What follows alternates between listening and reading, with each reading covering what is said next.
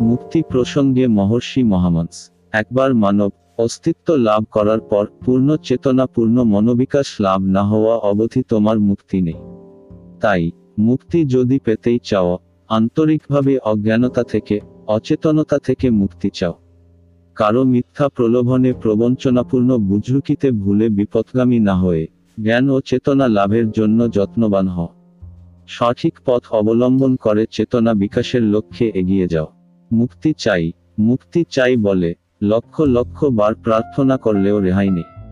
তোমাকে মুক্তি দেবার ক্ষমতা নেই কারও।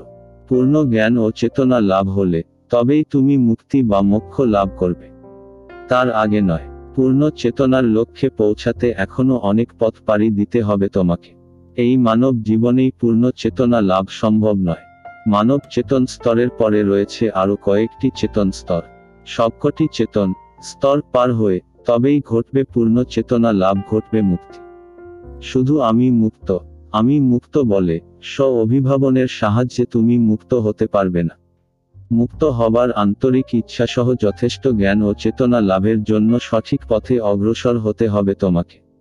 সবার আগে বুঝতে হবে, মুক্ত কিসের থেকে মুক্ত, কেন মুক্ত?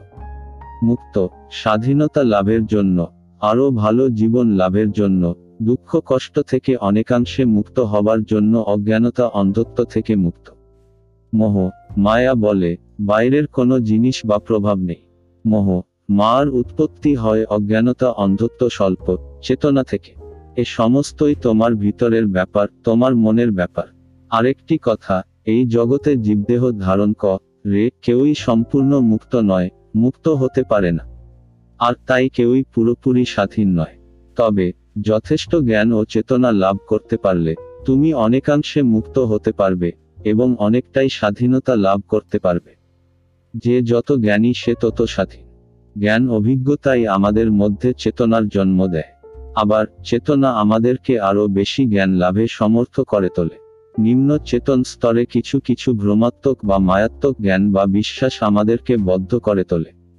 ক্রমশ উচ্চ চেতনা লাভের সাথে সাথে অর্জিত বিশুদ্ধ জ্ঞান আমাদেরকে ক্রমোচ্চ চেতনা লাভে সহায়তা করে এবং ক্রমশ আমাদেরকে অজ্ঞানতা ও অন্ধত্ব থেকে মুক্ত করে তোলে।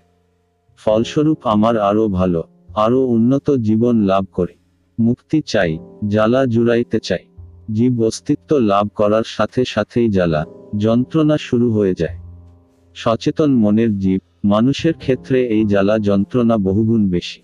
আরও এই জ্বালা, যন্ত্রণা ভোগের মধ্য দিয়েই ক্রমশ জ্ঞান ও চেতনা লাভ করে থাকে সে। পর্যাপ্ত জ্ঞান ও চেতনা লাভ না হওয়া অবধি এই জ্বালা, যন্ত্রণা থেকে মানুষের মুক্তি নেই। প্রয়োজনের তাগিদেই মানুষ এই জ্বালা যন্ত্রণা ভুলে থাকার, অথবা তা এড়িয়ে থাকার অনেক উপায় আবিষ্কার করেছে। কিন্তু তা নিতান্তই সাময়িক উপশমদায়ক ব্যবস্থা। স্থায়ী রেমেডি নয়। জ্বালা যন্ত্রণা ভুলতে গিয়ে এড়িয়ে চলতে গিয়ে অনেক সময় আরও জ্বালা, যন্ত্রণা বেড়ে যায়। তার ফলে সে আরও জ্ঞান, অভিজ্ঞতা ও চেতনায় সমৃদ্ধ হয়ে ওঠে। প্রত্যেকের মুখে একটাই প্রশ্ন, মুক্তি। জাগতিক দুঃখ, কষ্ট, যন্ত্রণা হতে মুক্তি পাবার কি কোনো পথই নেই। অনেকেই অনেক কথা বলেছে, বলছে, বলবে। আমি শুধু এইটুকুই জানি, নির্ধারিত ভোগ কেউ খণ্ডাতে পারে না। দুঃখ, কষ্ট, দুর্দশা জ্বালা যন্ত্রণা, শোক সমস্যা হতাশায় আঘাতে আঘাতে জর্জরিত জর্বত মনে তিলে তিলে চেতনার সঞ্চার করাই ঈশ্বর তথা জাগতিক ব্যবস্থার কর্মপদ্ধতি। সে কষ্টই যদি না থাকবে, তো চেতনা আসবে কোনো পথে। আকরিক লৌহপিণ্ডকে পুড়িয়ে পিটিয়ে, নানাবিধ শোধনের পর ঘষে মেজে জাগানো হয় তার উজ্জ্বল্য তার শাশ্বত রূপ।